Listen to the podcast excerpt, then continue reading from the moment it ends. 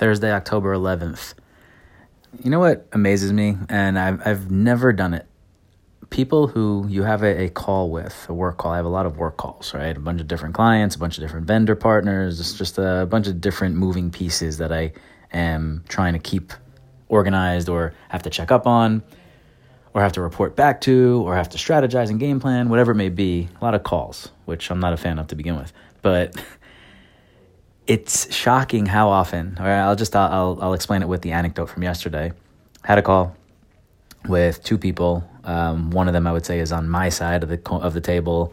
The other one being on the client side of the table, and my my partner and I call in. It was at you know let's say four four o'clock call, four thirty call, four thirty. We're both on the line, waiting and waiting and waiting, just talking about stuff and the project and whatever. Waiting. I send an email, hey, you still joining us? No answer.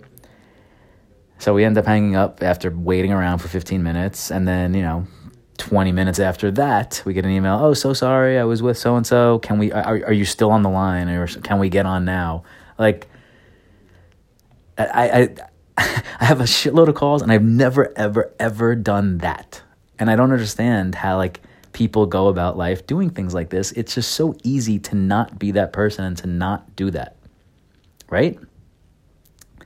Like when 4:30 rolls around, then or 4:25, say, "Hey, I know we have a call in 5 minutes. I'm so sorry to do this, but can we push back a half hour or an hour or I'm not going to be able to make it." But the idea that you just are a no-show when people are expecting you to be somewhere, you have an agreed upon time, and then you're just like, ignore it. And then later assume that we might still be there waiting for you.